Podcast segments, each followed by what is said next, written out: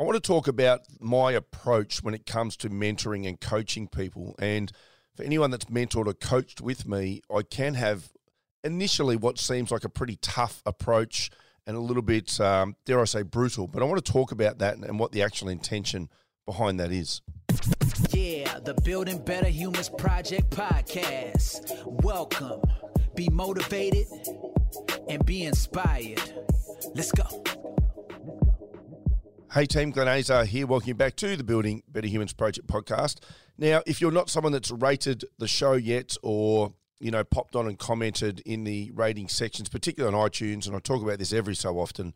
Um, it just helps us get in front of more ears and it makes sure that more people hear the content. So, if you enjoy the content, I'd love you to go and give it a five star rating and to write a comment.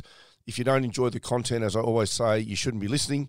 And, uh, you know, time is your most valuable commodity. Don't spend it listening to someone or something that doesn't provide any value to you. But if you do find value, then please feel free to share that with other people, but also to jump on and rate the show. Now, I read this quote from Steve Jobs recently, and I hadn't heard this one before, and it just said, My job is not to be easy on people. My job is to take these great people we have and to push them and make them even better.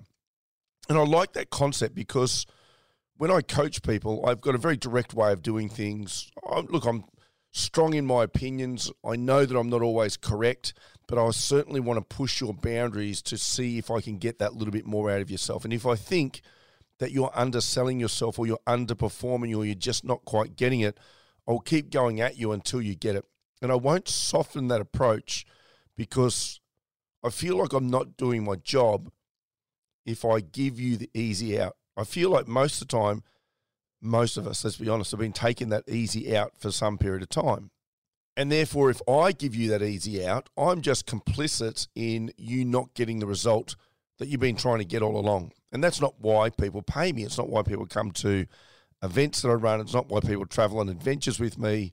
They come with me because they're trying to break through. They come with me because they're trying to get a result that they haven't previously been able to get, which means we need to take actions that you haven't previously taken. And there's going to be some uncomfortable truths. And even in that, not everything that I say, not every button that I push is necessarily true, but it might force you to find your own truth within that.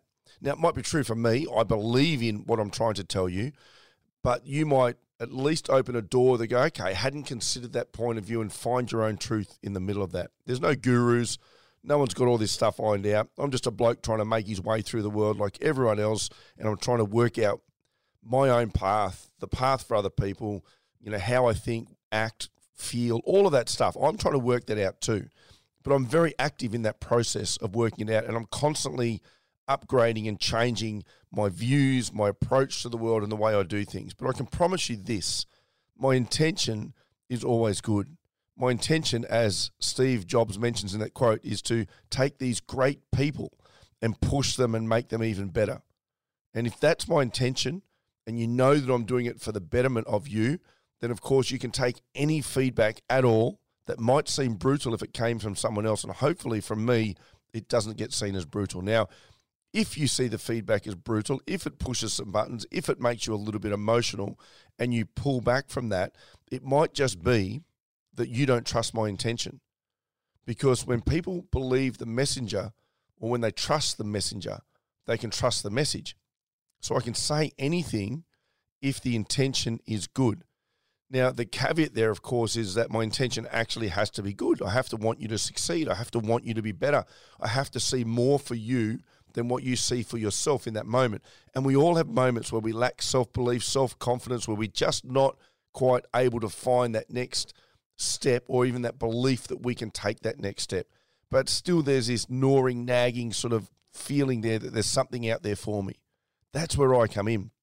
And I'm not suggesting for a moment that I'm a Steve Jobs, but I just like that quote and that concept that he isn't there just to go easy on people. And I think about this as a parent, and I've tried this method, and I and I think I've failed where I've gone too easy you know, as a parent or as a mentor for young people, even, and you give them too much leeway and it hasn't served them in the long run. I see this with parenting all the time through the youth development programs where we're constantly going easy, we're constantly trying to clear the path.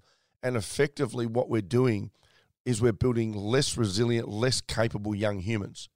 And I've most certainly been complicit in that as well at some point. And so, what seems like a tough approach, I believe, is the most loving approach that you can possibly give for your for your children, for your staff members, for employees that work in and around you, for anyone that you interact with.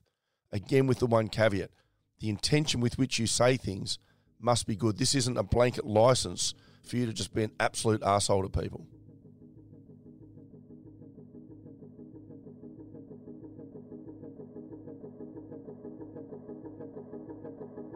Thanks for listening to this episode of the Building Better Humans podcast with your host, Glenn Azar. For feedback, to stay up to date, or go back and find an old episode, head over to 180.net.au. Yeah, the Building Better Humans Project podcast. Let's go.